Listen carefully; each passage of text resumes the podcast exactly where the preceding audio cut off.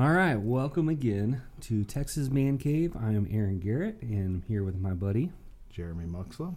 And yeah, man, we're just episode 2. Episode number 2. Let's do it. Excited to keep this rolling. Just talking about guy stuff and life, right? Life and guy stuff. Well, I'm going to open it up with this question. You're probably not going to like it too much. What's more devastating? Would you rather lose on a blowout, or would you rather come back and lose the way the Lions did? That's a tough one.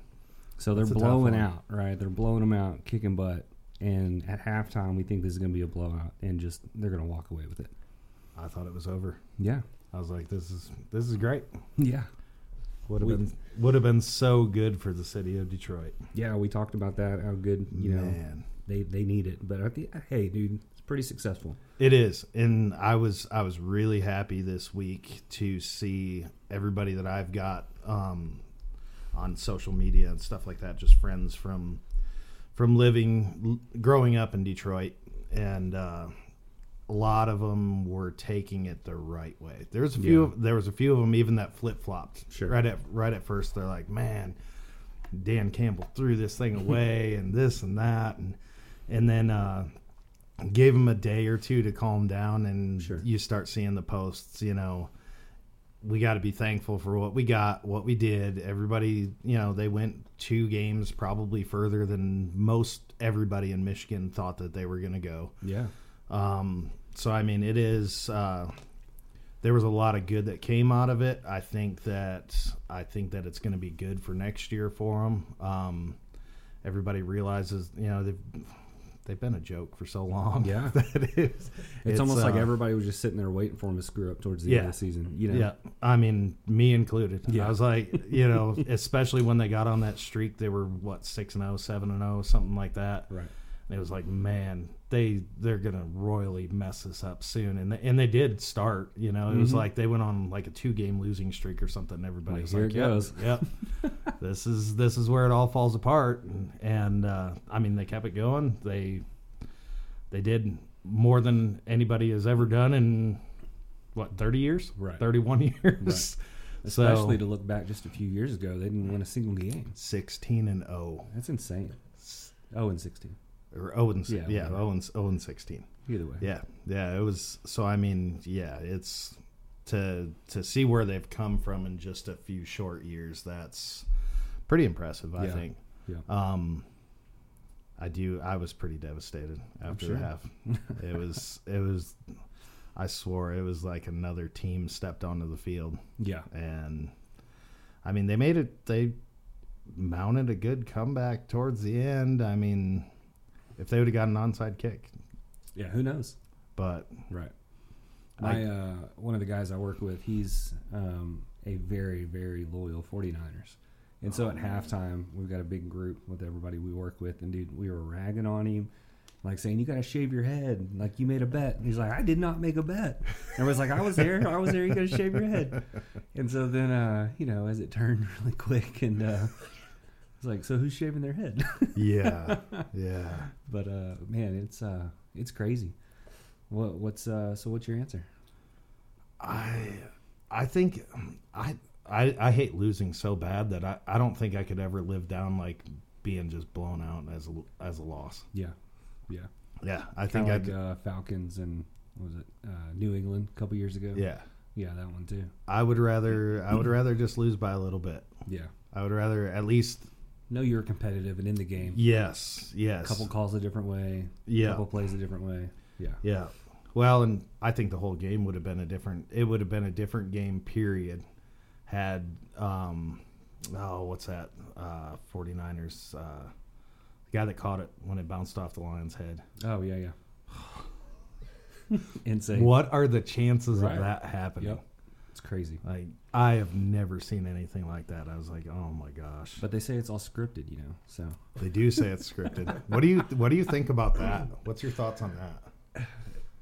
I was on TikTok. They were talking to an older player, and he's like, yeah, man, it's like WWE, man. We know what's going on, and we don't really have practice. It's more of like a walkthrough of the script. And he was just playing up to it, you know. Yeah. But like, there's so many things that are left up to chance, or so many things. Like, how are you going to script a missed field goal? You know what I mean? Like, it's. I guess they could have some.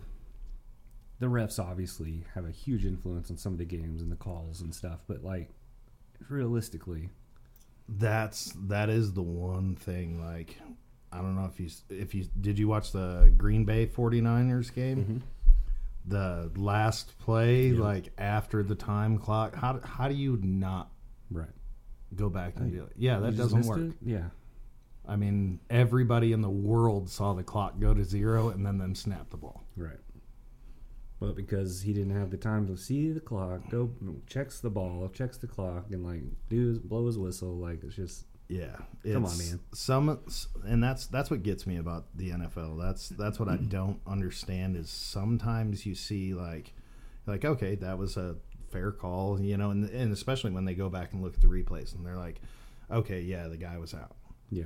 Right. All right, cool. Fair call, stuff like that. And it's always the plays that we're not reviewing that. There's no call, there's no challenge on the field, there's no this, that, and the other thing, and everybody's like, come on, man. Everybody saw it. Yeah, how did you not see that happen? Yeah, for sure.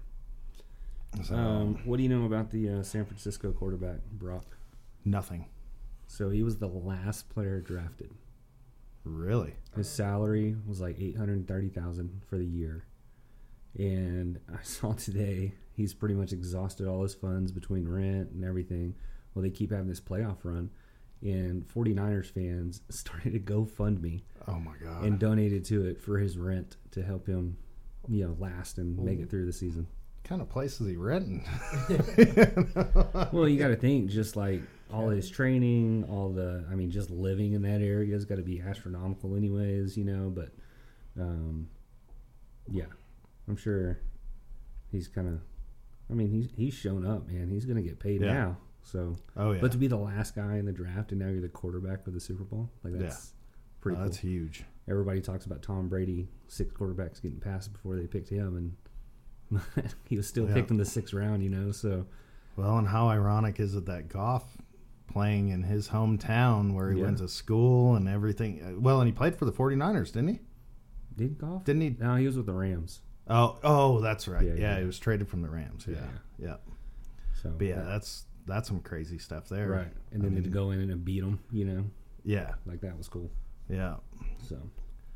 And now it's, I don't know. I had hopes and dreams for him, that's for sure. Yeah. I think if they would have got past the 49ers, I really think they had a good shot at the Chiefs. They already beat the Chiefs. Right. So. Yep. Yeah, I think that would have been a good one, too. I think it's going to be a great Super Bowl. Yeah. We'll talk about that more next week, maybe. Yeah. But, so on to the Chiefs then. This is their first time they've had 2 road wins in the playoffs since 1969. All their previous runs the past couple of years have been, they've had home field advantage. Ah. So this is the first time they were on the road to get to the Super Bowl. See, and I was worried about that with the Lions. Yeah. They were at home for 2 games and they killed it. Go on the road and look at that. But yeah, home field advantage is huge, especially when you have a team that really gets behind your team, right? You know, or you have a population that gets behind your team. You know, I mean, Detroit was freaking electric. Yeah, they almost sold out the stadium for the watch party. That's nuts. I mean, right? You know, I mean, that's a college thing. You know what I mean? Yeah, but not. Yeah. You don't see that in the pros. Yep. I mean, it's, you know, so I mean, if you have people rallying behind your team, it's huge at home. Yeah. It's huge. I mean, same thing with I don't know if you've ever seen a Michigan State game. Yeah. That's done in Ann Arbor huge rivalry game. Yeah. And I mean, everybody, the whole stadium is just packed out. Yeah, it's insane. You could never hear yourself think over that. You know, but I mean, to be a player and getting behind that, that's huge. Yeah. Yep. That's awesome. Well, I know around here everybody's Chiefs fans from Pat Mahomes because he went to Texas Tech, but like it's kind of crazy. I think I was at a work thing and they split everybody up in groups. It was like, all right, if you're following Chiefs, go over here. If you're a Texans fans when they were still in, and like if you're a Lions fan, so like more than half the room went to the Chiefs table. Oh, and the guy on the Texans was like, if Pat Mahomes was on the Texans, everybody would be over here. And everybody's like, yeah, you're probably right. So, but I think they kind of lucked out, you know, having Andy Reid and just being an amazing organization. But I saw also since 2018, they have 14 postseason wins. That's the most in a 6-season span in the NFL. I believe it. Are they the next, like, dynasty? What do they got to do to reach that benchmark to be like Tom Brady, Bill Belichick-esque? I think Patrick Mahomes is well on his way to be the next Tom Brady. Yeah. And, you know, I mean, I really think he's done some amazing things in the NFL already. Yeah. I mean, you can't, and it seems like there is a lot of people out there trying to discount that, but He is. Right. I mean, he's an amazing, amazing quarterback. They try to give benefits to the receivers and say, well, like, if anybody could throw it to him, you know, and would be successful, but you still got to make the passes. Yeah. You know, like. It's because he wears his helmet goofy. That's what it's all about. That's why nobody wants to give him the recognition. Yeah. Well, I mean, you got Andy Reid coaching too, man. I mean, that's somebody just like Bill Belichick. He did it in Philadelphia, right? When they won a championship, he was a coach up there, wasn't he? Yeah, so I think so. Like he's definitely got the pedigree. Where's Bill Belichick going to end up? Does he retire? I don't know, man. I saw he interviewed with the Falcons, and they decided to pass on him. And like the big wager was like, if he doesn't go to the Falcons, then there's really nowhere else that he would end up. I thought I heard rumors that he was Cowboys. Oh, I saw that too. But yeah, they I saw gave something about the Cowboys. They decided to stick with, what's his name? Cowboys coach. He was a Packers coach. Where's our fact checker? I can't think of his name. Good grief. He was with the Packers forever. Who likes the Cowboys anyways? Amen to that. Dude, I was a Cowboys fan when I was a kid, and winning the Super Bowls, and then when they got rid of Jimmy Johnson, like just because your ego's too big, like get rid of Jerry, and I'll be back on the Cowboys bandwagon. Yeah. But until then, like, and that's never gonna happen. Yeah. No. So I mean, like, it sucks. I mean, it doesn't suck, but it's fun to give Cowboys fans like a bunch of grief, and I'm sure you're one of them, aren't you? Oh, I don't. He didn't want to admit it in front of us. And it was Mike McCarthy. There we go, Mike McCarthy. Yeah. So won several Super Bowls with Green Bay, right? You know, with did he get it with Aaron Rodgers? Was that like one of his last seasons? Had to. That was Aaron Rodgers. It was Brett Favre. Was Green Bay was since Green the Bay. Dinosaurs. So yeah, but Brett Favre before that. I know that's when they got one, but.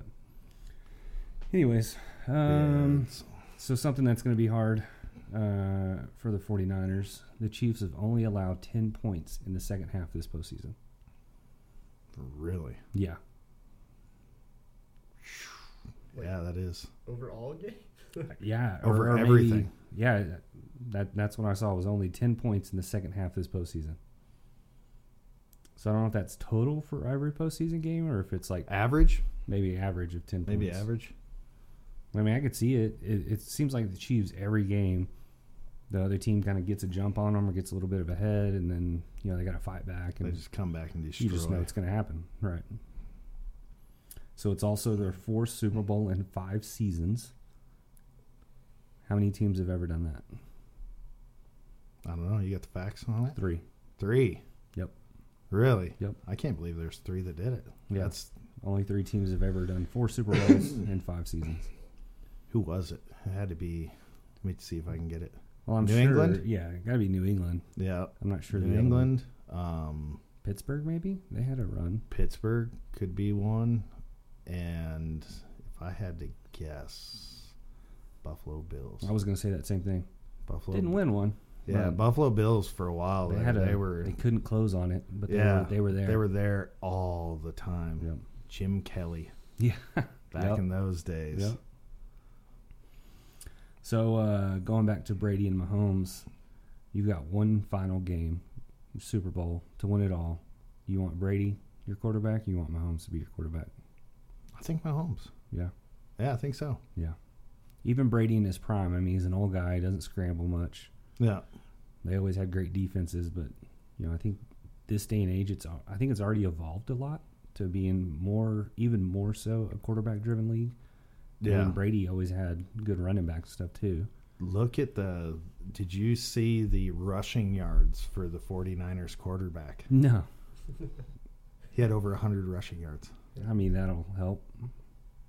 That was the biggest thing. Like that was the most devastating thing, and they were all in the second half. All in the second half. Every time he decided to run it, he ran it right up the middle. And well, I think most of their yardage and performance was in the second half. So. It was like the first right out of the gate when they received the ball, he ran for like 16 yards. Good grief. And it was like nobody was even looking at it. They weren't expecting him to take off. Yeah. No. And then they just did it like two more times after that, and nobody thought anything of it. Yeah. It's like 20 yards. Right. Yeah, it was ridiculous. So the Ravens got their quarterback, Lamar. He's quite mobile, runs a lot. Don't know anything about him. Okay. Would you be surprised that they're 2-4 in the playoffs under him? You know, they had Flacco. Joe Flacco was a... Yeah, he... Who did he play for this year? Browns? Right? Yeah. He came in, like, they kind of went on a little run, too. They were just like a win away or somebody else losing to get in the playoffs. Did he originally play for Broncos? Flacco? Yeah. I thought it was Steelers. Was it? I thought at one point he was playing for the... I don't know. I thought he was with the Ravens, like, for the longest time. I used maybe, to maybe like it a was. Lot. And, Justin Tucker, their kicker, is an animal. Did you see that clip where Justin Tucker was warming up this past weekend? Uh-uh. And he was, like, in the end zone right by Mahomes, and he had a couple balls in his little ball holder set up. He's stretching them on all the Chiefs players, and it was in the way of Mahomes throwing balls, and Kelsey just went and threw all his crap in his helmet. Grabbed Justin Tucker's helmet and, like, threw it. He had it, like, sitting on the ground. Really? Out of the way. Yeah. He was just in there looking at him. But jeez. But he's 2-4 in the playoffs. Will he be the next great quarterback without a Super Bowl? Because, I mean, he accomplishes a lot. I mean, constantly. Great stats. I've had him in fantasy several years. Man, he will carry it. Really? But when it comes to the playoffs, he can't close it out. But when you're hitting up against Mahomes... Yeah. And that side of the conference. There we go. Yeah. That's a tough one. Like I said, I don't know hardly anything about the Ravens. Yeah. So it's, I mean, the only thing I know about Flacco is probably from Madden. Yes. Yep. Well, somebody was saying he was like at home retired and then the Browns brought him in.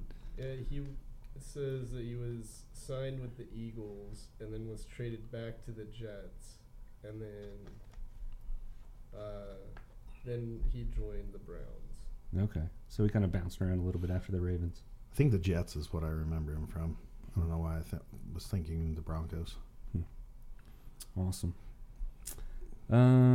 Well, I think that's really all I've got on football stuff, but. Speaking of kickers, this is one that's really I was wondering about, and I keep meaning to I guess he was actually a customer of ours. He was a Texas Tech kicker, John Garibay. Okay. He's the one that sunk the 67-yarder on Iowa State 2 years ago. Went to the Cowboys. Got drafted, or he was wasn't even drafted. He skipped the draft. Yeah. Yep, and then went to the Cowboys. They cut him in spring training. He was like, I was messaging him on Instagram the whole time he was going through spring training and stuff like that, and he was draining. I mean, he was set up. He probably could have broke the NFL record. He was draining him at 78 yards or something, 80 yards. You know. And I don't know what happened during spring training. I don't know if he made somebody mad or what he did. I never did ask him about it, but got cut. And was it Cowboys? Yeah. Okay. Yeah, well, that explains it. They just cut good people for no reason. It was unbelievable to me because I mean I guess the news was saying that they didn't think he was going to be able to handle the pressure and this and that, and I'm like. he drained a 67-yard field goal in in college. Yeah. And can't handle the pressure. Yeah. You know, but still not with the team. Yeah. Still, you know, just out there. Yep. I think he's like doing kicking clinics and stuff over in Dallas because he ended up in Dallas. He could probably do pretty good doing that. It seems like he'd be. And then you never know. Some NFL team come calling in the middle of the season and needing a kicker, and like if he just that's what I'm. Go, you know what that's I mean? What I'm it's wondering. Crazy. I'm waiting to see it, hoping that it happens because I'd love to see the guy in the NFL. He's got a great attitude, super good attitude. I actually sat down and talked with Gage for like a half an hour one day on just success and you know stuff like that. So I mean, I was really hoping to see him go far, and then. Cowboys cut him and he hasn't done anything. Yeah. So, have you ever seen, you know, obviously they make shirts and hats and everything for that say, you know, 49ers champions, and then they say have stuff that say the Detroit Lions champions, you know. You ever heard what they do with all that stuff? For the losing team?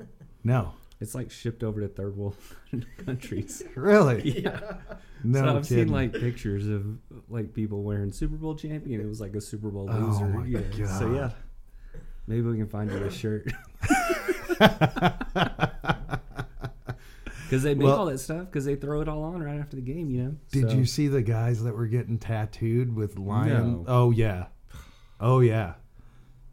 Super Bowl champion 2024 tattoos already. I saw a guy that did a Cowboys one at the beginning of the season. Like, that's just typical. Yeah, exactly. Right. Yeah. True. Every year there's some idiot out there that does that. It's going to be their year. Yeah. Every year. We them boys sitting at home. I think the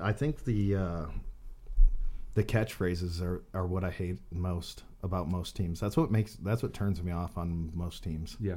Yeah. Like because you just hear it so much. Yeah. What is annoying? They said it when they beat the Lions. It's like banger 49er or something. Well, I forget so how stupid. That. Yeah. It's like, oh man, you sound so gay when you say it. It's like, you sound like a fucking retard. Oh man.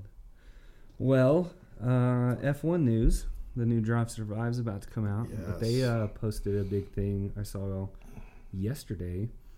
They filed a trademark application yesterday for Chicago. They're going to have a race tentatively in Chicago. So that would make 4 races in the U.S. That would be cool. That'd be insane. Like the Chicago city streets? Yeah, I should have pulled up the picture. It's a weird looking like... It's like off on this little island peninsula thing that kind of, like, I don't know, right off the side of downtown. So, I don't know. Yeah, but a street circuit. Yeah. Which means no passing. You know, those are just always so tight. But that's the way it was. So we used to go down to the Indy cars on Belle Isle all the time. Okay. And that's the one thing that kind of sucked about there. They're racing on a 2-lane street. Yeah. There's nowhere to pass. And it was very open there, and it's not very viewer friendly because you can only see like very, very limited part of the track. So you're seeing them go by for a half a second and they're gone. But yeah, Chicago would be cool. I just think it's crazy. They're just like turning, I guess whoever it is that bought the rights to F1 here, you know, they're just trying to get as many in as they can, and I'd hate to see it become a U.S. thing. I will say that. I don't think it ever would turn into that in a sense, but it would just be... It's just, man, they've turned it into a spectacle or just like a... It's not like a race event, really. You know, I think Vegas turned out a lot better than anybody thought it was going to be because it started out as just a crap show. I was going to say, I heard Vegas was a disaster. It started off as one, but it actually turned it around because it turned out to be one of the best races of the year. Yeah. So, I mean, that in itself really helped it. But it's just, to me, like, I like when they announced Vegas, I was like, oh, I'm going. You know, but then it's like, dude, I'm not paying that absurd amount of money. No, it's so far out of reach for most common people. So then when they announced Miami, I was like, I'm going to go to that. Well, that's where they started, like, raising the prices. And so now it's so popular that even Austin is outrageous. Yeah. You know? Yeah. And somehow it's just turned into a stupid thing. So it looks like it goes around Soldier Field. Oh, yeah. That's really cool. And whatever this little bay is with a bunch of... That would be a cool track. Yeah. That'd be really cool. So who knows? I've got one for you. Okay. What do you think about sports, especially like motorsports, U.S. compared to Europe? I mean, it depends on the sport. Well, I guess it doesn't depend on the sport. Like, nobody in Europe really watches football, but we don't watch soccer much here. But, I mean, like, and then F1. F1's like the biggest spectacle sporting event all over the world except U.S. until now. The Netflix thing really made it popular. Yeah. But like, we have one U.S. driver. Oh yeah, well, sort of. Yeah. Yeah. Well, and the Haas is a joke, you know. Hopefully, Andretti coming in with Cadillac can really get is it that going. Happening? Yeah. I heard it was happening. Yeah, but I didn't know. They got approval from most, but a lot of the teams are still kind of like griping about it that they got to split money and all this crap, and so. So but, are they going to a 22-car grid? Yeah. Or okay, yep. All right, yep, yeah. That was one of the other big things, like, you know. But I think Haas, you know, they fired Gunther last week. That's the best guy that kept him relevant and popular. You know, yeah. So I mean, Haas is gonna have a hard time keeping people engaged, and all the projections, everything I see, all the people are. Given their rankings, you know, of where the teams are going to end up for the year, and Haas is at the bottom. I have such a big problem with almost all motorsports in America. Yeah? Yeah. Why? Because people don't, like... You look at the dedication in Europe compared to the U.S., it's amazing. Yeah, well, I mean, NASCAR is the only thing that people in America really give a crap about, and, like... Yeah. I couldn't tell you. I don't think I could name 5 drivers in NASCAR.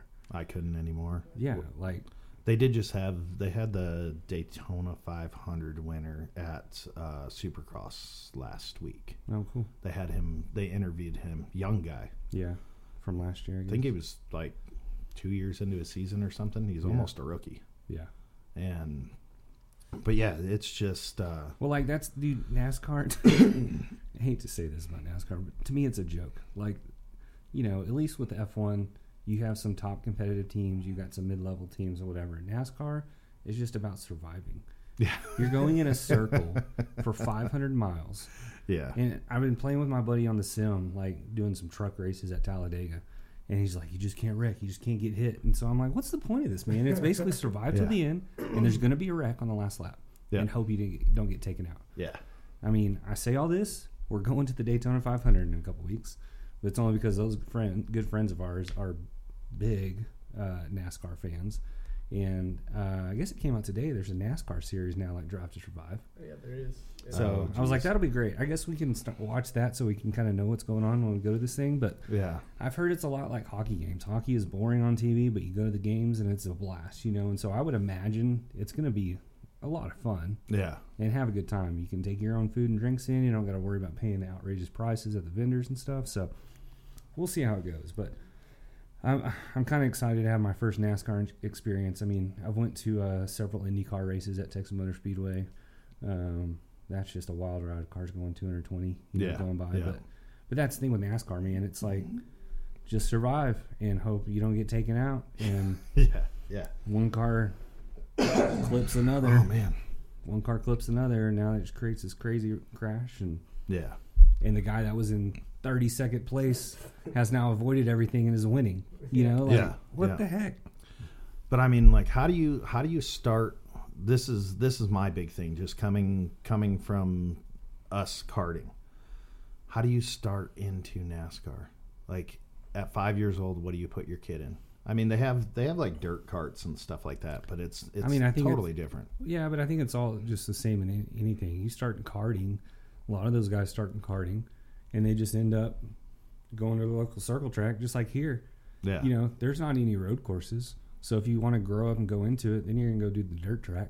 Yeah. Which is going to evolve into the next level, to the next level, that then you're going in circles for 500 miles. Yeah. You know?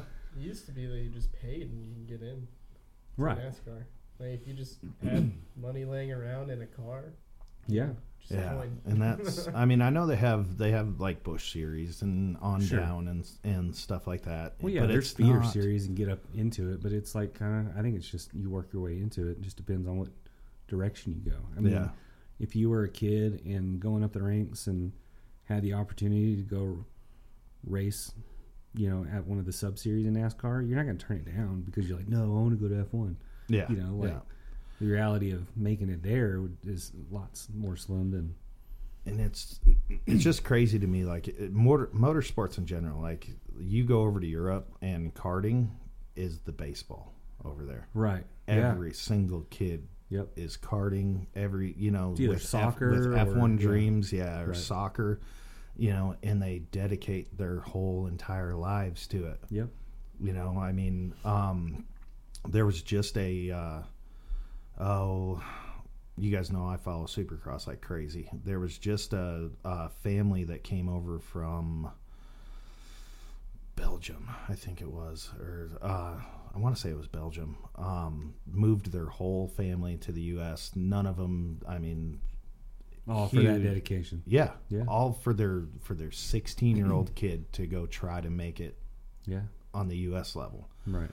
Now, Supercross is a totally different world because there's a lot of people from overseas, and overseas is the Europeans and stuff like that. They are getting really, really big into the Supercross stuff. It started years ago in the MXGP Marvin ranks. No, who is Marvin Muskane? Yeah, is he still riding? No, he's retired. As far as I know, he's retired. See, that's not about like Supercross. The last time that I was. I mean, that was a couple years ago. Most people don't even know how many guys there are racing Supercross until you start seeing like their country flags and stuff like that. You got the Lawrence brothers; they're from Australia. Ken Roxon, from Germany, I think. He's still racing? Okay. Man, Kenny's awesome. Yeah. He's awesome. Yeah. He's. I thought at the beginning of his career he was going to be the next like. Maybe not Jeremy McGrath, but maybe the next Ricky Carmichael. And I mean, he was so lightning fast when he just first started out. Dude, then, Chad Reed was my boy. Like that's who I rooted for so long because he's from Australia, right? He's an Australian. But he was like the old guy, so it gave me, at 35 years old at the time or whatever, like, dude, maybe I could still get out there. There were still talks of Chad Reed maybe racing a couple of races this year. Yeah. Because he was coming up on, he had to get a certain amount of points to keep his 22 number. Oh, wow. Going. And they were like, is he going to come back? Is he going to race one or two maybe just to get, punch it into the main and keep that number? And he gave it up for a guy named, I think it's like Freddie Noreen, or Noreen's his last name. But yeah, he just took the 22 number over. Wow. So, but yeah, Chad, he had a huge, long run. Huge run. Yep. What do you think of Stewart? I love Stewart. Yeah. Stewart changed the game. He changed the... Is his brother still riding? Yep. Malcolm's doing good. Yeah. Everybody thought this might be his year. Actually, qualifying won last week. He was top qualifier. Okay. Yeah. I mean, broke out, and he was going fast last week. And... he's had such bad luck throughout his whole career. He's always getting hurt. Right. And, but Malcolm's awesome. I love the fact that he refused to live in his brother's shadow. Right. Take advantage of his possibilities, just riding off his coattails. He kind of did it on his own. He would only do it on his own terms. I mean, I thought that was amazing because there's so many guys now in the sport that, sons of past riders and stuff like that are given amazing opportunities just because of their name. But yeah, I mean, the European thing's getting so huge now. I mean, just these guys have dedication, and that's kind of one of the issues that I have with like America. We just don't have the dedication for that. We don't have the die hard. Right. Yeah, in the motorsports stuff, it's just. It's a weekend thing. It's big thing about with America. America uses karting for entry level to cars. Yeah. You know, where you go over to Europe and guys are shifter drivers their entire lives. Right. Like they make careers out of that. Right. And we've gotten even the pay, like motorsports does not make money. Like people think they do. Like the especially you look in the Supercross. I think they made more money years ago in Supercross with promotions, and these guys were superstars back then. Yeah. They were selling out stadiums, stuff like that. And nowadays, the fans aren't there. They're not making, they're not making anywhere near what they used to make. The privateers used to be able to pay to go on the road and do the whole Supercross season. Now it's they're doing all that stuff out of their pockets. Right. It's just impossible to do it anymore. And I think a lot of corporations are stretched too thin, like in multiple. I think they're not, areas, or they're just not. Don't see the ROI essentially. Yeah, I think a lot of it's that, in my opinion, and I think a lot of it's people don't go to live sports anymore. True. Yeah. People who they'll go to the Super Bowl. They'll go to the it was the first time ever that Lions game that Ford Field had been sold out. Yeah. Since it opened. Wow. And you look at why don't they go to sporting events so much? Like, I've never been to a Cowboys game. Well, I did with my uncle when I was a kid, like the old stadium. But like now, yeah, it's so outrageously priced. Like the cheapest tickets are over $100. Is it outrageously for a family of four and yeah. But is it outrageously priced, or is it that people just don't want to? Like, they'd rather watch it at home, or they'd rather... I get that, too. There's some Saturdays where at a Tech game, or even thinking about buying season tickets or whatever, it's like, man, that's an expensive 6 weekends. Yeah. And it's an all-day thing to go to a football game, what I mean? Versus, we just stay at home, sit on my couch, have my bathroom and my fridge and my food, and be nice and comfy, So, is it that people are getting lazy, or are they just not wanting to spend the money? I think it's the money, man. Like, it's just astronomical, and a beer's $12, or like whatever. It's just crazy. There's something to be said about seeing stuff live. I agree. Like, you could never. Being a former racer and racing Supercross and stuff, you can never imagine what that is live and without seeing it. Oh, I've been to Supercross at Cowboys Stadium several times. Yeah. And one time, I just bought tickets on StubHub, didn't know where they were at. We were right behind the starting gate. Yeah. It was the wildest thing. It was amazing. Which is the scariest thing on the planet. I will attest to that. It was absolutely phenomenal. Going in, watching a Supercross start, but especially outdoors. Outdoors is nuts, because you're on a gate with up to 40 riders. Yeah.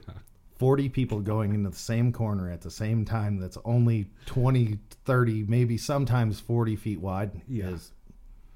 Somebody going down. Yeah, it's a different level of insanity, I can tell you that. It's probably one of the scariest things I've ever done. Yeah.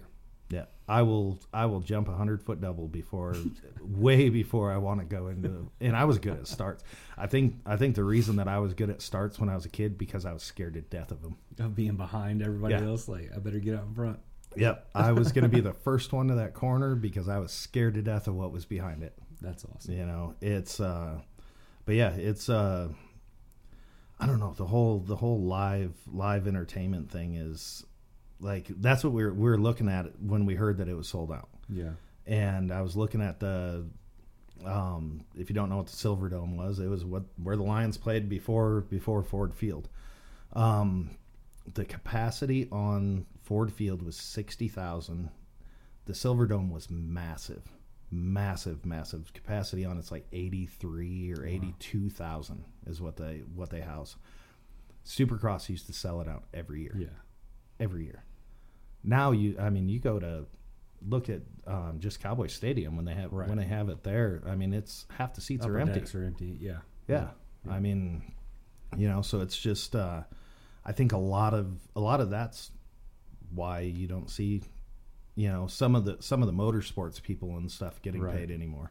Yeah. But I mean, I think if they did lower the ticket prices, if they made it more affordable and yeah. stuff like that, it would probably do a lot better. I think so too. Isn't it like Mercedes Stadium where the Falcons play?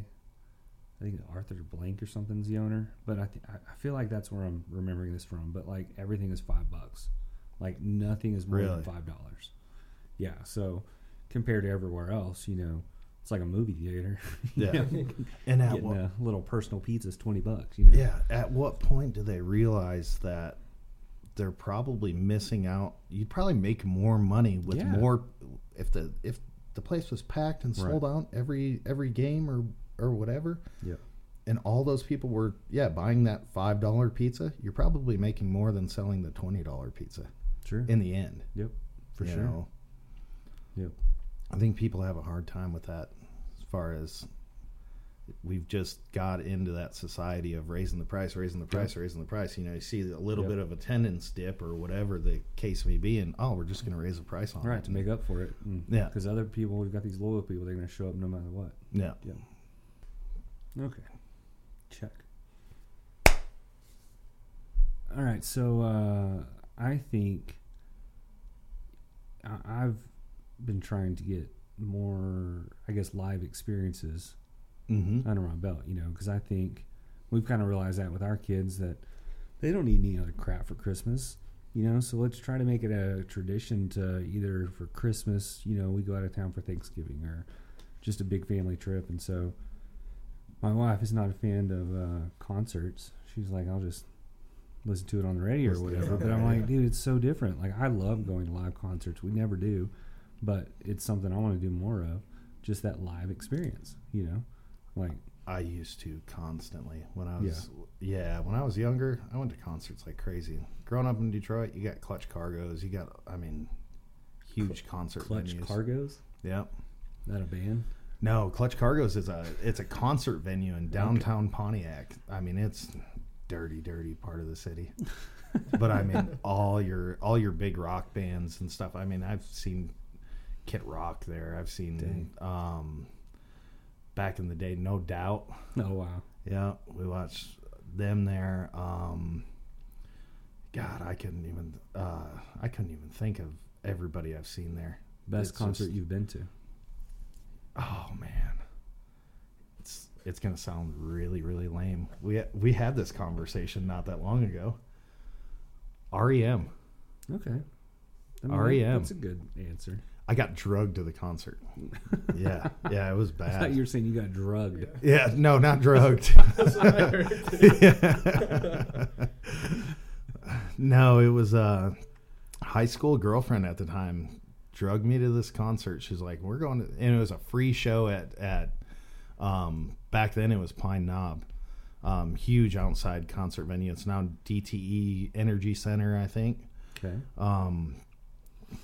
So they have like this whole, they have a big seating section, big outdoor concert venue, and then they half the seating is up in the grass. So really cool place to see a concert. They had this light show. It was neon light show, and before they started, it was just, you just see all these tubes everywhere and just like crap everywhere on the stage, and you're like, what in the world are they doing? It was amazing. It was awesome. That's cool. It was I was so impressed by like the sound quality was awesome. Their stage presence was awesome. It was a great concert. And I mean, I've seen a lot of really cool people play music, and that was one that stood out to me. I was like, this could be the best concert I've ever seen. That's awesome. What's yours? Well, I think my number one is Justin Timberlake. No. Yeah. Really? Yeah. So we went at American Airlines Center in Dallas, went and saw him. We walked in and our seats were like at the top thing. And I'm like, man, screw this. So I'm like on StubHub at the venue, like, and we went down like front row before the pit. But how did you end up at the... Wait, let's back this up. How did you end up at the Justin Timberlake concert? With the girls? No. Dude, he's my man. Oh, my God. Okay. Continue. He's got a new album coming out, and he just announced his new concert coming out this summer. So who knows? I might get lucky enough to go see him again. But that, you don't talk about a laser show and just, like, crazy production and, like, I don't know. Yeah, it was the best thing. The other one's gonna be worse. My second one is worse, but there's a whole story to this one. So, my daughter graduated from high school. We said let's take a trip. You hadn't seen the Biebs, didn't you? No. Oh, I honestly wouldn't mind. He's a performer too, man. Like that's probably just because I, have girls and they play it all the time. And yeah. Anyways, this one's about just as bad, but. It was a great performance, but she wanted to go to South Padre Island. Well, at that same time, we saw, man, their favorite, like, girl crazy, was in a boy band, is now a solo artist, is playing in Houston. What if we get tickets for that? We bought them months before. So we go to South Padre Island with my family, my parents, my brother came into town for her graduation, ended up going with the South Padre. Well, everybody's ready to get home, so we're driving. They are watching on their phones the map because we're like, we stayed over the night. You're avoiding who it is. I'm getting there. I wanted to just show you the video. So the girls are watching on the map. We like stopped halfway on the way. They were like, let's just drive the whole way. And so we ended up passing our turnoff to go to San Antonio from South Padre, and they realized it. They're like, where are we going? What is going on? And I've got the whole thing on video. It's the cutest thing. But I'm like, we're going to go out of the way. There's someplace I want to stop on the way. And they're like, what? Where are we going? And, in the back of their mind, they're just thinking, what stupid car dealership are we going to go to? Like, just to go see some stupid cars. We want to go home. Well, then we just say, I was like, we're gonna go stay the night in Houston real quick. My oldest, her eyes just get all big. Who knows the tour schedule of your favorite artist? Like, I don't, but she did. And she is what? Brittany's 18. She's 14 years old. She's like, Brittany, are we going to go see Harry? So they both start crying at this point to go see Harry Styles. You probably have no clue who that is. He was a part of One Direction. They won, like, America's Got Talent, but the British version, I guess, something. But they put them together together. So, I do know one of his songs, I think. Yeah. Watermelon Sugar off the top of my head. I don't know. He's got a ton of hits. Yeah. So that was an amazing performance. Like, just know how to do a production, Yeah. So that's the live experiences that I like to go see. Those huge things. And, I mean... There's some artists that I think are a joke. You hear them live, and it's like, man, they auto-tune the crap out of your stuff, But like Justin and Timberlake and Harry Styles, like it's like they can actually sing, and they know how to put on a production, and they make it worth the ticket price. You know? Like that's what's amazing to me. So another one I liked was it was a good experience. It was just a great show, great atmosphere, great environment. My mom and my stepdad bought me and my stepsister tickets for our birthday because they were really close to Jack Johnson. Oh yeah, Jack Johnson was awesome. Yeah, talking about like a natural singer that can perform. That's my whole thing. Like I want to go see these people live. I like watching live performances on YouTube much more than just like their music video. Like that's. To me, I've watched a whole Justin Timberlake concert multiple times. You know what I mean? Like, it's just such a good production. And you see them in their natural, like, what their God-given talent is, Gage is big into live music. He loves it. Yeah? I mean, what's he jamming to? Oh, he's become buddies with his first concert ever. He was only, like, 6, maybe 7 years old. We went and saw Ward Davis and Cody Jinks. Okay. And over in Wichita Falls. And ended up like he was huge into baseball back then. I mean, that kid at 6 years old could name every Texas Ranger and what they did and their stats and everything. he wanted to meet Ward Davis after he opened for Cody Jinks. So we went out there and we're talking to those guys, and he ended up sitting in their merch booth half the night, like just hanging out with Ward Davis, and they gave him backstage passes. Oh man! Like he's still got it somewhere, an all access pass to Cody Jinks' whole tour the whole year. That's sick. Yeah. I mean, he was so exhausted we were there till midnight, something like that. And he was barely awake. And those guys are like, "Hey, you want to come watch March Madness with us?" And everything. We're like, "No, I'm taking him back to the hotel. This kid's got to go to bed." Yeah. You know, but so he was obsessed with that. And then now we're we haven't went to a lot, but we're coming up here. I think it's in March or April. Oliver Anthony. Oh yeah, and he's already so beyond psyched about it. That's all he's listening to right now. Yeah, Oliver Anthony stuff, and I'm like, I'm already, I've heard them all now. Yeah, plenty of. We can move on to the next one. Yep, and he's like, no, I got to know all the words before we go there. So he's getting real into it. So it's cool seeing that, because growing up, I loved going to live music. Yeah, that's cool. I didn't really have that opportunity much growing up. I don't know. We just weren't live music. I think we were just wrapped up into sports and the old baseball, and that pretty much consumed us. So, you played baseball as a kid? I did. You did?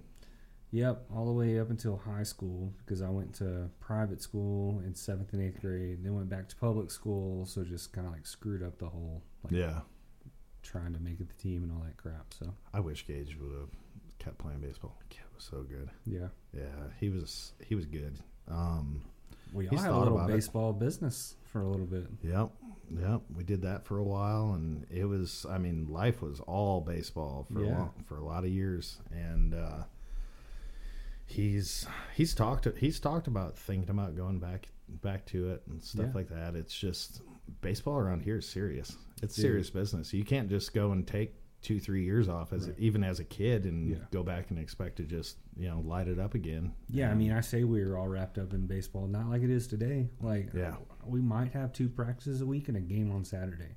Now, dude, it's like every freaking night. Like, I'm glad my girls didn't get wrapped up in that stuff. We did softball, but that was still just like, even 5-6 years old, he was 4 or 5 nights a week, and tournaments every single weekend, and playing with 3 different teams at a time. It was it was crazy. Yeah. It was a little bit of, it was a relief when it ended, when he was like, when he finally we got into karting, and that was kind of what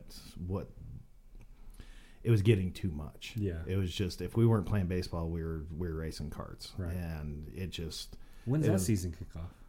It's so around here they start, they never stop. Okay. It's every month. Every, I think, second weekend of every month. Okay. So what, next weekend? Yep. I think they're having a race next weekend. He's out right now, casted. Again? Yeah. What'd he do now?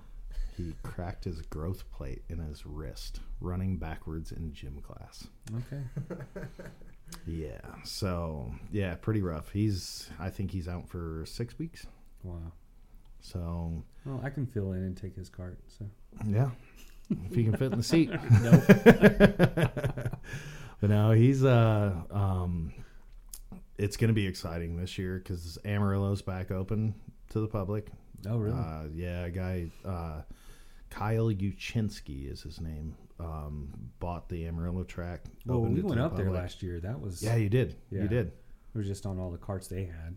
It's not as in depth, and they didn't let you have a full course. Yeah, but dude, that was a blast. Rental carts are still fun. Yeah, it's super fun. We need to do a little rally drive up there and just have a cart day and then come back. Well, and they also do it down in Midland, Odessa. Odessa's got an awesome track. Scott Cherry's down there. He'd been karting.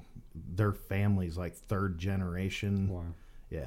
I feel like when I was up in Amarillo, they were saying they have like almost like amateur night on every other Wednesday or something. So you go up there, you get a cart, and like they have a little tournament. So they do like leagues. Series. Yeah, they do. They do league night. I don't know when Amarillo's is starting. I know Midland Odessa's just had their I think first league night.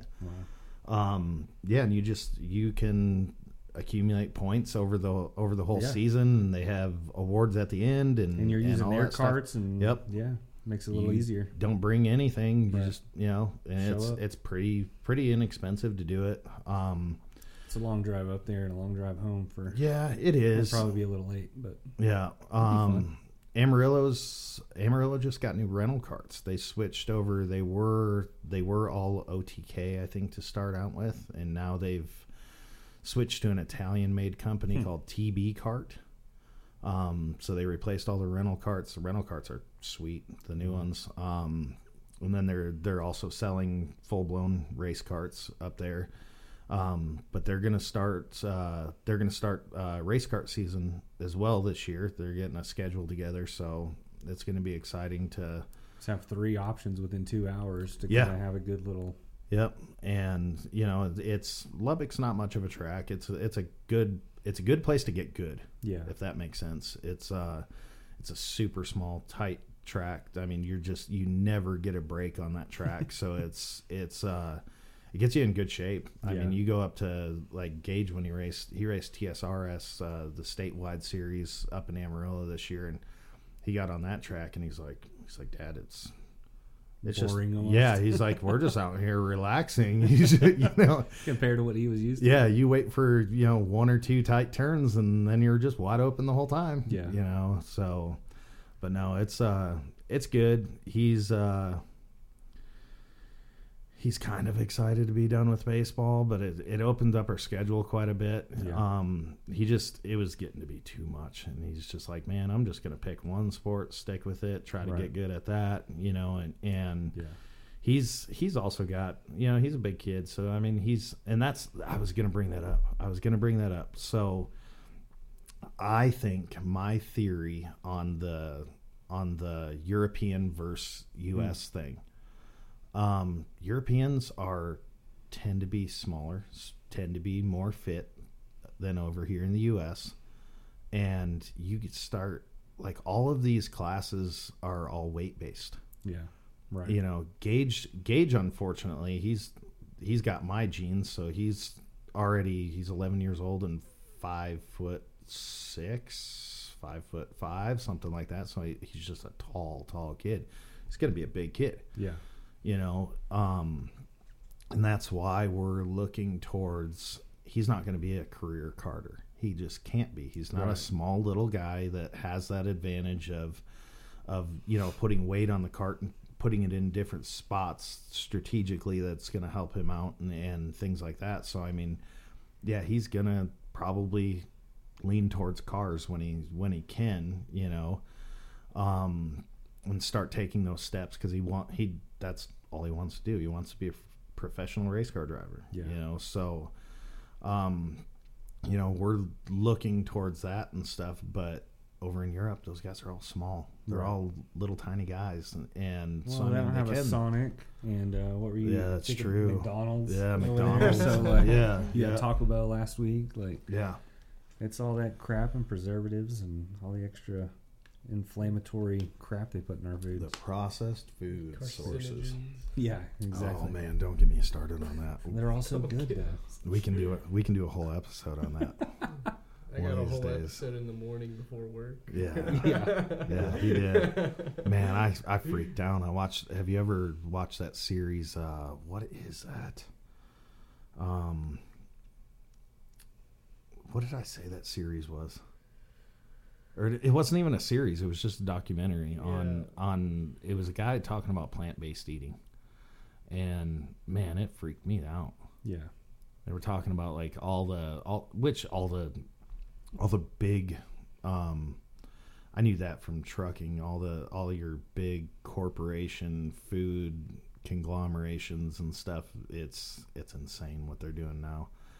I mean, I used to go to warehouses that were the size of cities that you get loaded out of, and it's all processed, nasty yep. food, you know. I mean, but I did do a little bit more looking into that, and actually I just listened to a guy the other day on Joe Rogan's podcast that was he's 100% meat-based diet. Yeah. Yeah, I mean, it's just like everything. You can find out whatever information you want to be skewed one direction, you know? And that's, so it's like, yeah. Yeah, and that's what a lot of it was, but because he was so fact-based and he was on the right thinking path as far as the big corporation stuff and things Gary like that. Has Gary Brecka been on Joe Rogan? I don't know. Need to look him up. Who's he? Dude, he is, I'll send you the stuff, so... He's kind of taken off. He got with Dana White. So Dana White was given like a very pretty much terminal, in a sense, like you're not going to live much longer. Yeah, I heard about that. Something. Yeah. So this dude, Gary Brecka, he used to work for insurance companies, and they have it down to a fine science that they can basically tell you when you're going to die. I've heard. Yeah, I just recently heard about that. Yeah, and so he can tell you what you can do to change that, and like Dana White is a walking example of it. He's like ripped now. Yeah, yeah. But basically, I mean, that's what he's all about. One of his big things is like 30-30-30. 30 minutes of waking up, you take 30 grams of protein and go work out for at least 30 minutes. Mm-hmm. He said that will definitely do something. He's kind of the one that started the whole ice bath fad. Okay, yeah, yeah. And so he talks about the vagus nerve or whatever in your neck and like this whole thing. And so now a lot of people are, and I really want to do it, a 72-hour water cleanse or water fast, right? Okay. I'll send you what I read on that. I was looking at it this morning, like a whole PDF he has about everything. But like he breaks down like how your body will feel and what it cleanses and what it boosts and what it like. It's just beneficial, and there's studies that show. Can't remember the like if you just do it once a year or something like that, your a man's risk of cancer is like reduced by over 50%. Is he the one that was dealing? Does it start out with hyperhydrating stuff? I don't think so. You drink a ton of water at the beginning, leading up to it, and then just cut it off. No, okay. You're just drinking water and bone broth like the first 24 hours. Okay. Then you're going strictly some amino acids and water like the rest of the time. Yeah, yeah. And then ease back into it. But yeah, Brandon did it recently, and then another buddy of mine did it. They kind of did it together, but they said it was super beneficial, and just the clarity by like mid day 2 is just like insane. Oh yeah, yeah. So. And I've done fasting forever. Like I mean. And I enjoy it. Like it's tough that first 24 hours. It's crazy because it's like the first 8 hours you're like, oh, I'm hungry. 10 hours you get into it, 12 hours and stuff. You're like, oh man, now I'm really hungry. Yeah. If you can get to sleep that first day, yeah, you'll be all right. Yeah. You wake up and you're like, oh, I'm not that hungry anymore. To me, we've kind of realized like. We'll get home from work, and it's like we just go to make dinner because it's time to have dinner. Yes. We're not even hungry. Yeah. But it's like, oh, it's just time to eat, so that's what you do. But we've kind of really started trying to focus on, well, I don't really feel like eating. I had a great lunch. Like, I don't really need it. Yeah. I'm only doing it because I think it's time to eat, you know? And that's the biggest thing that I've noticed. So much stuff that we do throughout, and I think... Well, it's just humans in general, I think, is psychological. Mm-hmm. Like, we do things just to do them. You got to have it. Yeah. Yep. Breaking that habit's a huge step of everything. Oh, yeah. Yeah. For sure. Oh, what else we got? I don't know. I got a couple other things, but we could save it for next time. Or, you know, I posed you this question. What order would you list these 4 things? Oh, yeah. That was a good one. Finance, fitness, family, and faith. Like I said, right in the order that you sent them, faith, family, fitness, finance. Yeah. Yeah, definitely.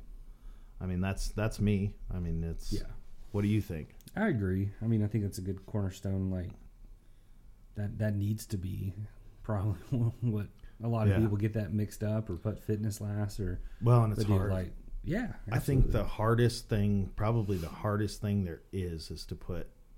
fitness before finance. Yeah. Yep. But dude, like, I'm telling you, and I've felt it, like when you're feeling like you're in good shape and feeling like you're making progress that avenue, the other stuff just comes easy. Yeah, it does. And you get more drive. It's especially if you, in my opinion, do work that you're doing with your body. You know, I'm working on vehicles and cars and stuff like that all day. So I mean, it's, if I work out in the morning, I got that energy, I got that drive, I feel better about myself, and I feel more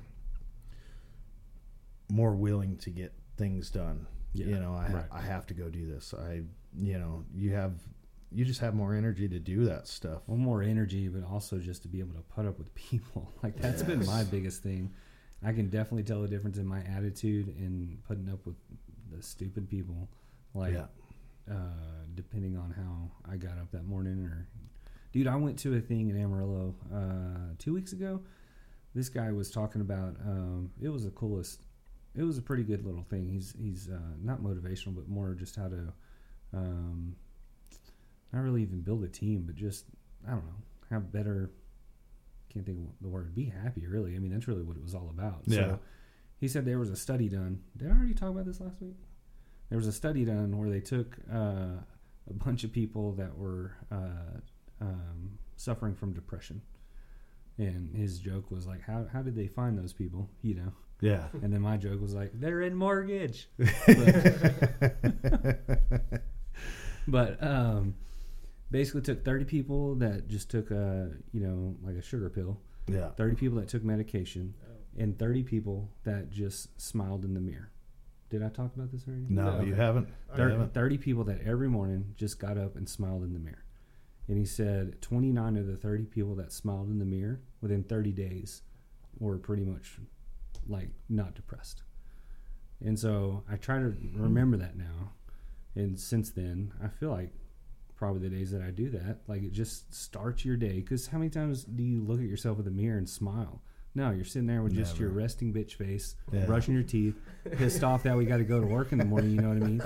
So it was like strategically and intentionally smiling at myself in the mirror. And I would imagine, like, it just turns into a thing to where you just start your day off better. But he said, you know, depression medication is so, like, well, one works for one person, doesn't work for the next. And so, like, that 30 days, like, those people are just getting, after 2 weeks, prescribed something else and, like, this whole thing, you know. And so, I mean, man, we go down a rabbit hole about medication. But, oh, man. Yeah. That's Dana White's whole thing. He was on cholesterol medicine. He was on all sorts of these other medications. And, like, after following a better diet and doing these things like Gary Brecka preaches, like, he's off of all medication, and but it goes back to that fitness. If you take care of your temple, take care of yourself. Yeah. Like, that's my biggest focus right now with me. Danita hates going to work out. Like, I literally grabbed her feet and drug her out of bed last week. like no joke. And so, like, I tried to tell her, I was like, just one day, I'd love for you to jump up and get me out of bed, you know, and not me have to drag you out all the time. But she realizes the need for it, but she just doesn't want to do it unless I encourage her. Right. Nobody wants to do it. So it's trying to build that habit. It's like, dude, we got one grandkid, another one on the way. Like, I want to make sure we are in great shape to keep up with them, but that we're here for a long time to see them. Yeah, you know, absolutely. And to me, that fitness ties to family, and that's the biggest part of it. Making sure I'm here for the long haul. Well, and it's funny that you talk about the mirror. I'm reading David Goggins' book right now. Which one? The Can't Hurt Me. Okay. Yeah, and he gets into that a lot. Yeah. He calls it the accountability mirror. Yep. And the bitch voice. Yeah. Yes. And standing in front of that mirror and actually telling yourself the truth. Right. Yep. And that's tough. And didn't he talk about recording it and like and listening to himself? Yep. Like, God, dude, shut up! You sound like a bitch. Get out there and go. Yeah. And he writes all his makes all his Post-it notes and stuff like that, and puts them on the mirror and things like that. And I know a lot of people that do that. A lot of people like write notes to themselves on the mirror, write notes to their significant other and stuff like that. And you never think about that, but I guess, you know, there is something to be said about self-taught. Looking yourself in the face, and you know, it's the only way we can do it. Yep. Exactly. You know, so yeah, it's like he's got activities in the book, like go stand in front of the mirror, go tell yourself the truth, go tell it. Why are you sitting there watching TV and eating bonbons and shit like that, instead of going to the gym. Yep. You know, and if you're telling yourself the truth about it, you're like, oh man, right, I screwed up. Yep. You know, it's just all about mental toughness and getting your butt out the door and do it, man. But I could see that. I could see that with depression. Yeah. I could see that. Has it been helping you? Have you been doing it? Not consistently, because I need to put a note on there to remind me to it. But then it's like I was walking out, I was the same way. I was in a I don't give a shit attitude this morning when I walked out of the house, and then when I got in the car I was like, get after it. You know what I mean? Yeah. Of course then I got to work and my assistant was like, I think I don't want us. I was like, dude, me too. We can't be doing this though. Like, yeah. No, I feel we both can't have it, you know. Yeah, and that's I've gone through that. I felt like, you know, it's every day that I wake up that I'm like, oh man, I'm just gonna get it today. I'm gonna kill today. You get there and like you get knocked down real quick. Yeah, it's like something in the universe is like, okay, he's motivated today. Yeah, let's see what we can do to fuck this up. Right. You know, and it happens. But it's the same way with the gym. I don't know if you have those days. Like I'll get in the gym, and you know, days that you're like, oh yeah, I don't know about. It's like today. I could just finish this one and go home. It's like, dude, you're here. Yeah, go finish that last exercise and knock it out. 90% of the time, those turn into my best workouts. Yeah, that I'm like, oh, I'm just gonna see what happens today. Yeah. I don't feel it today, and you just get going and going and going, and then you're like, oh man, I've been here for an hour and a half. Yeah. You know, it's always the days that I'm like, all right, I'm going to get it. You show up and, I mean, there's 250 people on every machine that you want to use. Right. You know? Yep. And it turns into a freaking nightmare. It's like something out there is like, okay, we're going to stop this right now. Dude, that reminds me of a guy I don't follow as much anymore, but he calls it the force of average. And so in the universe, we are born from day one to be great. But there is a overwhelming force to keep us down and keep us going to just our 9 to 5s, clocking in, clocking out, going home, sitting on the couch and watch TV. But you got to break that cycle, break the force of average to go to the greatness. And so you have to make an intention to go to the gym, to start a business, to get out of just the normal cycle of like, I mean, look at our parents, and I mean, there's nothing wrong with it, but like that's what most people are grown up to do, just known to do. Go get you a 9 to 5, go to school, go get your 9 to 5, go work till you're 65, retire. You've had a successful life. Absolutely. There's so much more to that, man. Like, I do not want to be working, doing what I'm doing, you know, when I'm 50, which is basically 7 years. I told myself that in the shower, like, all right, I've been battling this, like, I mean, honestly, hate, in a sense. Like, I enjoy what I do, but I know there's so much more out there. And there's, just like every job, there's aspects that you hate. Yeah. But at the same time, like, I know there's something else that fuels me more, would give me passion in what I do. And you can be successful working, but you can also be successful and not be fulfilled. And, like, I want to get to that next level, be fulfilled in what I'm doing. Do you have days that you go to work that you absolutely love what you're doing? Do you have those days that you're like, oh man, I'm great at this. I rock at this. You know, I have awesome people around me. No. I was short of blowing up a building today. Like, see, and like, I hit a point today with a comment that was made and a couple other little, like, I struggled to even want to be here tonight because I just went home at like 3:30 and basically like that's where I get. Like I just shut down and I don't want to be around anything. Like dude, the most fueled passion, exciting thing that I ever do is the first Saturday of every month at Coffee and Cars. Yeah. Honestly, that has become something I don't look forward to as much as I used to. Yeah. And I don't know why, but I think it all stems from just people and like sometimes I'm just, dude, I'm like emotionally, physically, and mentally exhausted. And I just want to have a weekend and do nothing.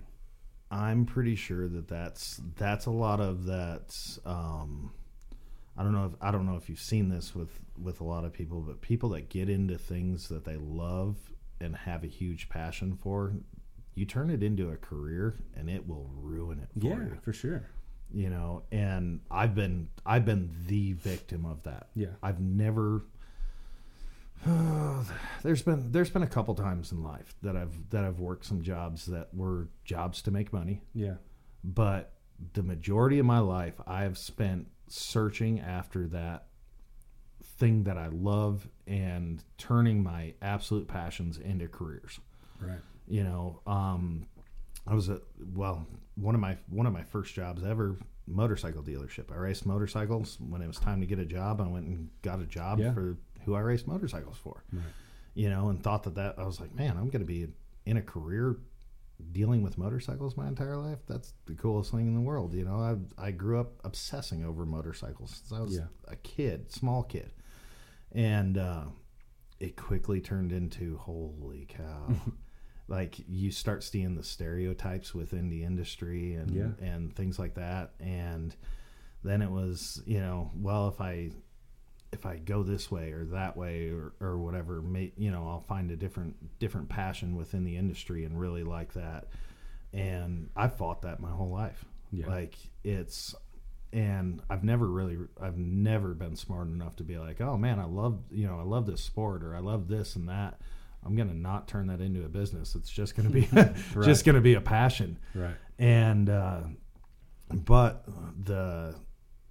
it happens. It happens at times with you know, building cars and things like that. But I think that's the one thing that does keep me into it and kind of relights that passion and stuff. Like we'll get something really cool to do or come in and for me it's fabricating. I love making things. Yeah. And every once in a while we get that cool project that it's like, okay, this is why I'm doing what I do. I love doing this. I'm having fun out here and I'm getting paid to do this. I'm getting paid to have fun, you know? And I think that's what keeps me going in it. Yeah. And I've thought about that a lot and I'm like, man, as soon as it's not fun anymore, that's when you really just lose it. And yeah, I mean it's good. We've got a good crew here, so I mean it's the majority of the time. Yeah, we got to get work done, stuff like that. But I mean, we're able to have fun and stuff sometimes, you know, and hang out after work and things like that. So I mean, that makes it 100% better. Yeah, you know. But yeah, I've seen that more than anything growing up in Michigan. It's a big time blue collar state. There's not a whole lot of an opportunity to change that rhythm. Yeah, start your own business, be an entrepreneur. There, it's a very hard state to do that. Yeah. So people fall into that 9-to-5, you know, factory job or working here to make a paycheck. Budget their whole entire life around making that, you know, $17-$18 an hour, and you know, they live in a house that they can afford, they drive a car that they can afford, they, you know, and that's honestly that's why they're such huge sports fans. Yeah. It's the only thing. That's their outlet. Yeah, it's the only thing you can do that you don't have to spend money to do. I can turn on the TV and be the best sports fan that I can possibly be for free, you know. Yeah. But I mean, growing up in that atmosphere, and that's part of the reason that I felt. I was 19, 20 years old when I first moved out of Michigan. Like, I knew growing up, I was like, no, I can't do this. I want more for myself. I've got to go do something that's going to get me past that mediocrity of America, you know? Yeah. And I think that's a huge thing. It's you have to find something that you're passionate about, but it also isn't going to ruin your passion for that thing. Right. Yeah. You know, I mean, I'm sure you've probably started seeing it with the coffee and cars thing that you do. You know, I mean, at first it's great. Everybody's a car. Everybody's just like you. They like cars. You know, it can't get any better than that. Then all of a sudden you start getting into seeing a few stereotypes here and, you know.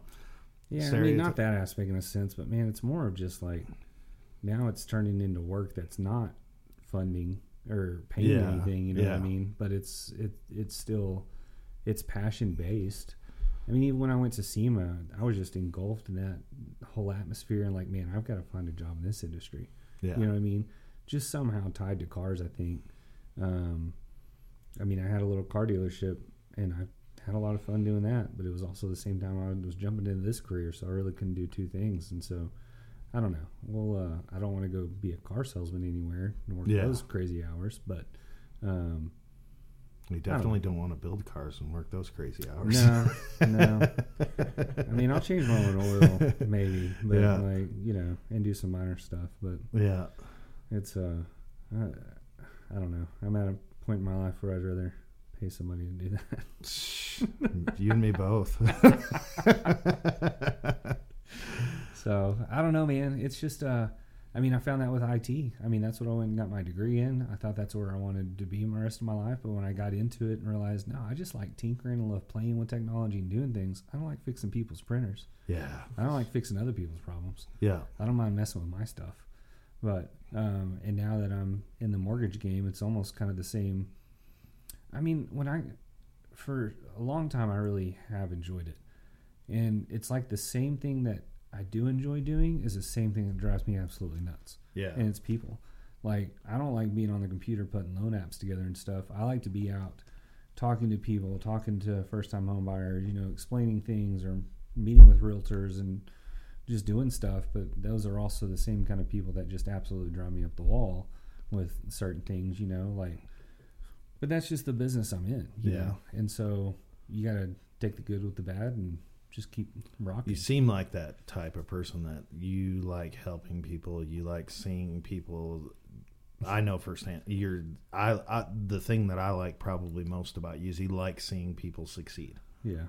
You know, and that's why I was asking you if it's still a passion for you, if you still love doing it, and because that's like I could see that part of it being what you like about it. Dude, some of the best times are first-time home buyers, you know, that never thought they'd own a house. Like, they were in that pattern just like their parents were. Their parents are 60 years old and have been renting their whole life, you know, and so they're just on that same trajectory. I had a closing last week. This lady was like, I think 57, bought her first house. Awesome. Like, that's awesome. Dude, ecstatic, bro. Like, she's going to be a lifetime, like, cheerleader for us. Yeah. You know, like, so it's just... It's ones like that it's more than a transaction, you know. Yeah. It's a relationship. Yeah. And so, I mean, that's what has fueled my business, I think, is that I treat everything like that, you know. Yeah. I like to see people buy a house and fulfill the American dream of home ownership and moving on to better things and, you know, investing in themselves instead of paying somebody else's mortgage, you know. Yeah. So, yeah. There's still – I'm not miserable. Yeah. And I still enjoy aspects of it. We've got a great people around me. My assistant is her and her husband are some of our best friends. Yeah, I mean, they are our best friends. And so, I mean, like, they're the ones we're going to Daytona with. Yeah. I don't know how we're going to keep work together when we're going out of town at the same time, but we'll see how that goes when we come back to. But that's the other thing. I mean, I'm sitting here getting text messages right now from people, you know? So, like, it just real estate doesn't sleep. And so I'm on that same side as a realtor that I've got to be available. And, I mean, while we were sitting here, I was in the office next door making a phone call, you know? So, like, it's just part of it. I think that's part of the reason also is that I just can't ever disconnect. Are you obligated to not shut it off? Not necessarily. But, like, if I don't answer that call from that realtor, they're going to call the next guy in line, you know what I mean? So that was a deal that I could have had, and but at the same time, what's that costing me? Well, my sanity, you know? And so that's been the biggest thing I have focused on is setting boundaries. Yes. And, I think that is so important. And I've never, I never realized that till 6 months ago. Yeah. And I think Sundays are the days that I really try to not do much of anything and just answer with a simple text or something like that. Because realistically, it's Sunday. We're not going to close a loan on a Sunday anyways. Exactly. Or like it's a 30-day process. Like they still got to put their application in and get their docs and all that crap. So, I mean, it's still going to be like – but there's also been a time at 7 o'clock at night I've answered the phone and on a Sunday and got everything together. They were quick to get it in and had them all ready to rock, you know, for Monday. Yeah. You know? But at the same time, what did that cost me? It took me away from time with my wife that evening. We were just hanging out, watching TV or whatever. But took away from time from that when realistically, had it just waited till Monday morning, I could have done the same thing outcome. In a 30-minute time span, and they would be in the same spot at 8:30 Monday that they were at 8:30 the night before. You know, and so there is a huge sense of urgency, but at the same time, like realistically, it's not do or die, you know. Best thing I ever did. And I mean, it could hurt my business. It could, you know, I mean, I guess it could. I'm not going to look at it. Is I have two phones. I have a business phone. I have a personal phone. I've thought of doing that so bad. Like my personal phone is before 9, after 6. Yeah. If you're not calling me about going to the gym, if you're not calling me to go hunting, if you're not calling me to go fishing, whatever the hell it is, I'm not talking to you. Yeah. It's just, it's as simple as that. You know, I mean, it's when it's my time to have my time, it's my time. Right. That's it. Yep. On the weekends, you know, and there's weekends that I set my hours that it's, If I'm gonna come in here and work, which I don't on weekends that I'm set aside to spend time with family, I don't work. It's not happening. Yeah. And, you know, I mean, you'll see me out on it. If I'm on at Coffee and Cars or if I'm on at a car show or anything like that, that's work. Yeah. That's, you know, I mean, that's my time that I set aside to go out there, talk to customers, check out, you know, customers' cars that we've built, things like that. And to me, that's my time to work. You know, I mean, yeah, it's fun. You know, I mean, but you're networking and out there doing the same thing. Yeah. Yeah.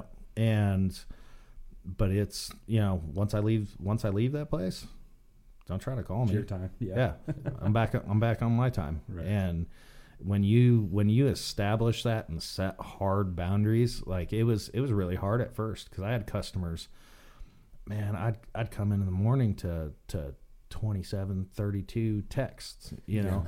Yeah. Why aren't you calling me? What are you doing? Why, you know, you don't establish when I talk to you, you know, I have business hours and I'd call them at 9 o'clock. Right. Well, I can't talk to you right now. I'll call you back. I was like, okay, well, as long as you can call me back from 9 to 6, I'll talk to you, you know?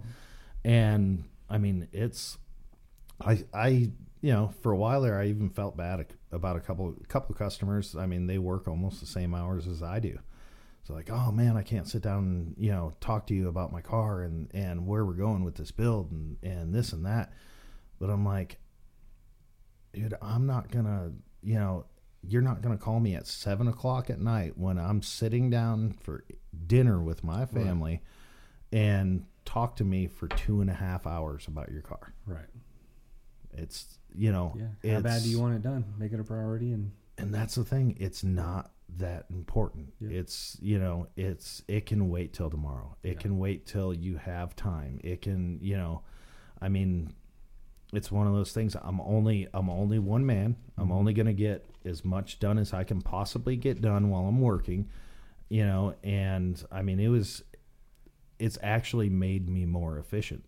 Right. It's made me more efficient because everybody has figured out that if they want to talk to me, they're going to talk to me at that time.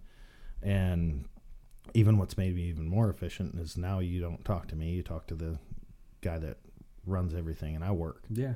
You know, I'm an employee at this point, you know, and it's the greatest thing that's ever happened. It's, I love it. But I mean, if you're gonna talk to me, you're gonna set aside some time, and you're gonna, you know, and that's when I will talk to you during business hours, and after that, it's my time, and it's changed my life in the last 6 months. I mean, absolutely changed everything. Because it's like, I know when I walk out that door at 6 o'clock at night, shut it off. It's done. Yeah. It's done. Yeah. And I mean, I think that's the hardest, you know, can you shut off the stresses of owning a business? No, you can never shut that off. Right. I mean, that I'll carry with me. Yeah. You know, but having to continue being open for business and carrying the business ownership part of it it's almost impossible. I mean, you'll kill yourself. Right. You know, and I was. Yeah. I mean, I spent a lot of time, you know, working 12, 13, 14 hours a day, go home, answer texts till 2 o'clock in the morning. Cause somebody wants to, you know, oh, should we build it like this? Should we do this steering wheel? Check out this camshaft I just bought, you know, or looked at for my car. And I mean, I could drive myself nuts forever doing that. Yep. You know, and like you said, it'll all be there in the morning. Yep. And it's actually, I mean, I never thought it would be like that until I really got, and it took months to get there. But when it finally got there, I was like, you know what? I'm more efficient. Because when I do decide, hey, intentional with your time. Yeah. Yeah.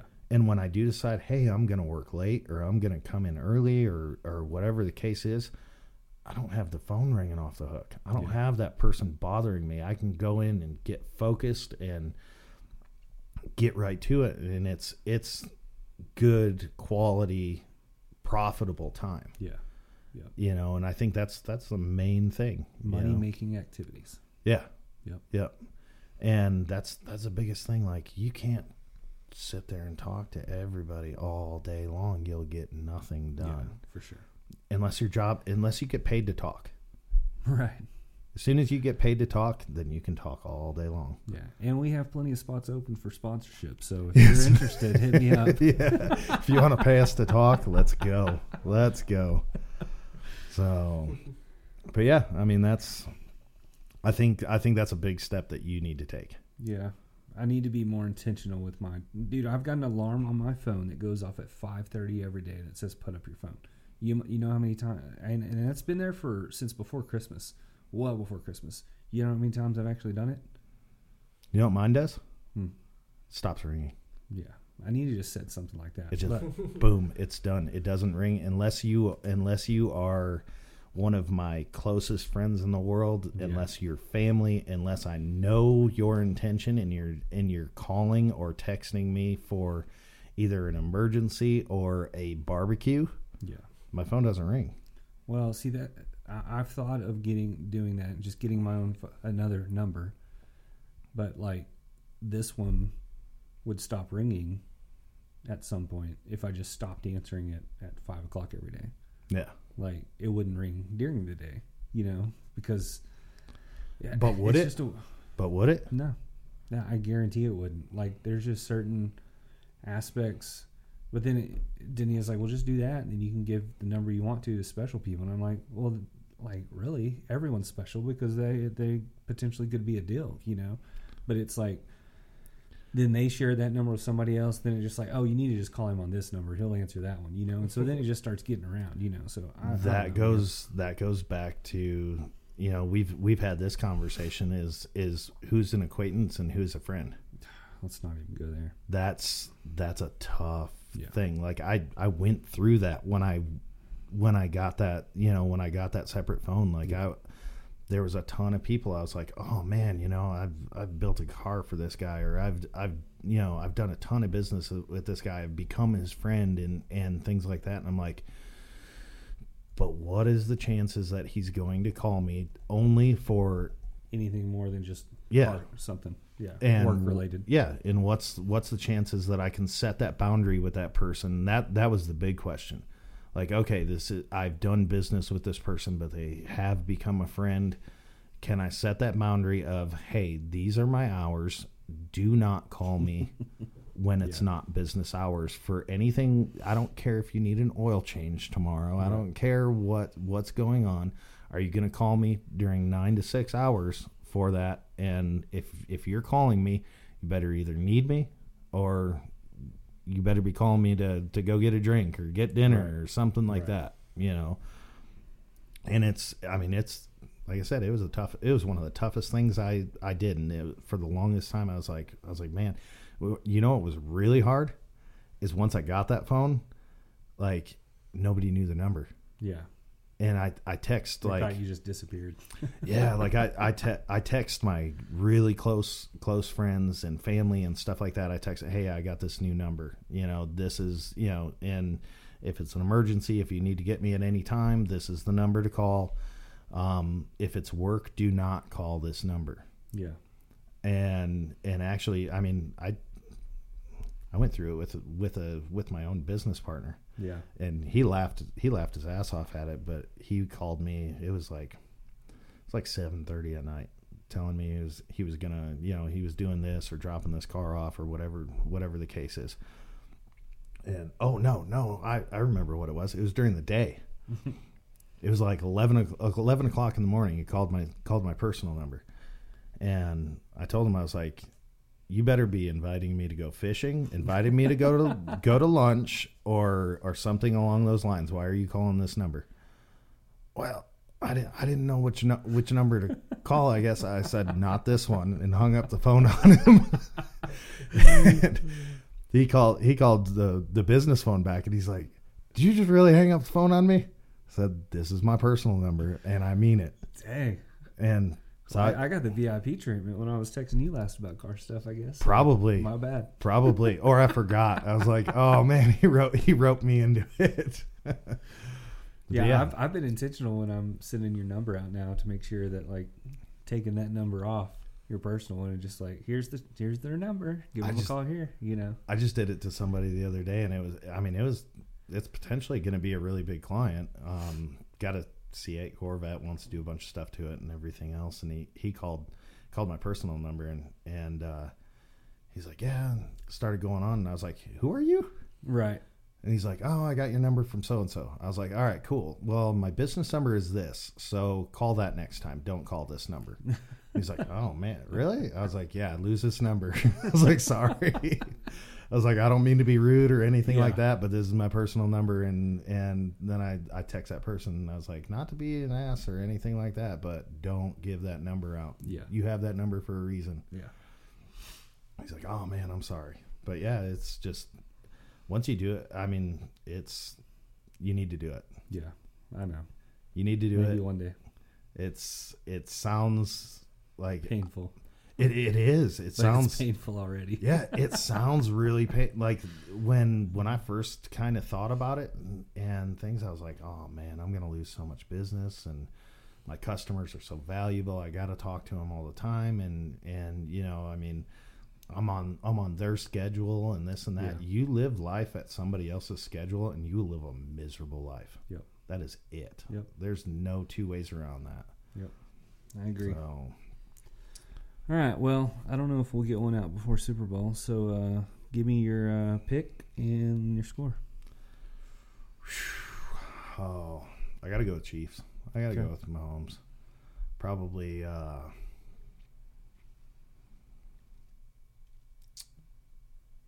26-12. Okay. Well, I'm going to go off.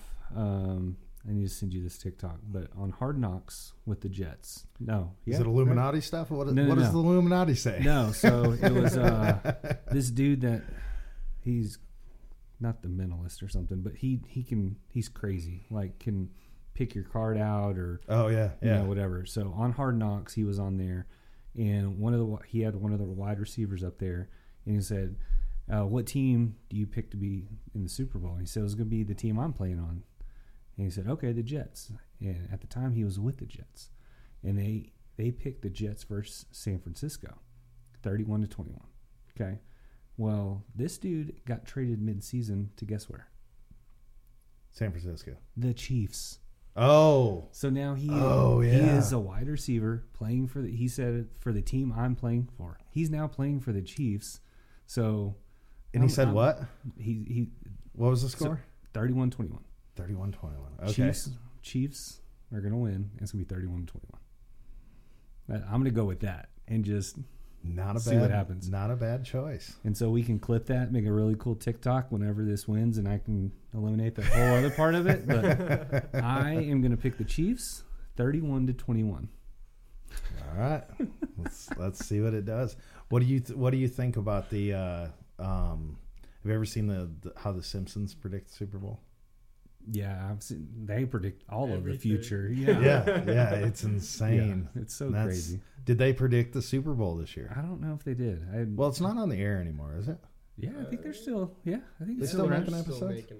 Yeah. Are they really? Yeah, it's like the longest running sitcom or whatever. I did not think the Simpsons were still producing. I am episodes. Like 99% sure it's still on. I got to look it up now and see what they predicted for the Super Bowl, or if they predicted the Super Bowl this year. It's gotten really popular in the last few years, so maybe they're like, oh, we might miss it one of these times, so let's stop doing that. But no. All right. Cool. Well, a person walks into an auto shop and says, I'd like a gas cap for my Kia. The mechanic thinks for a few moments and says, okay, that seems like a fair trade.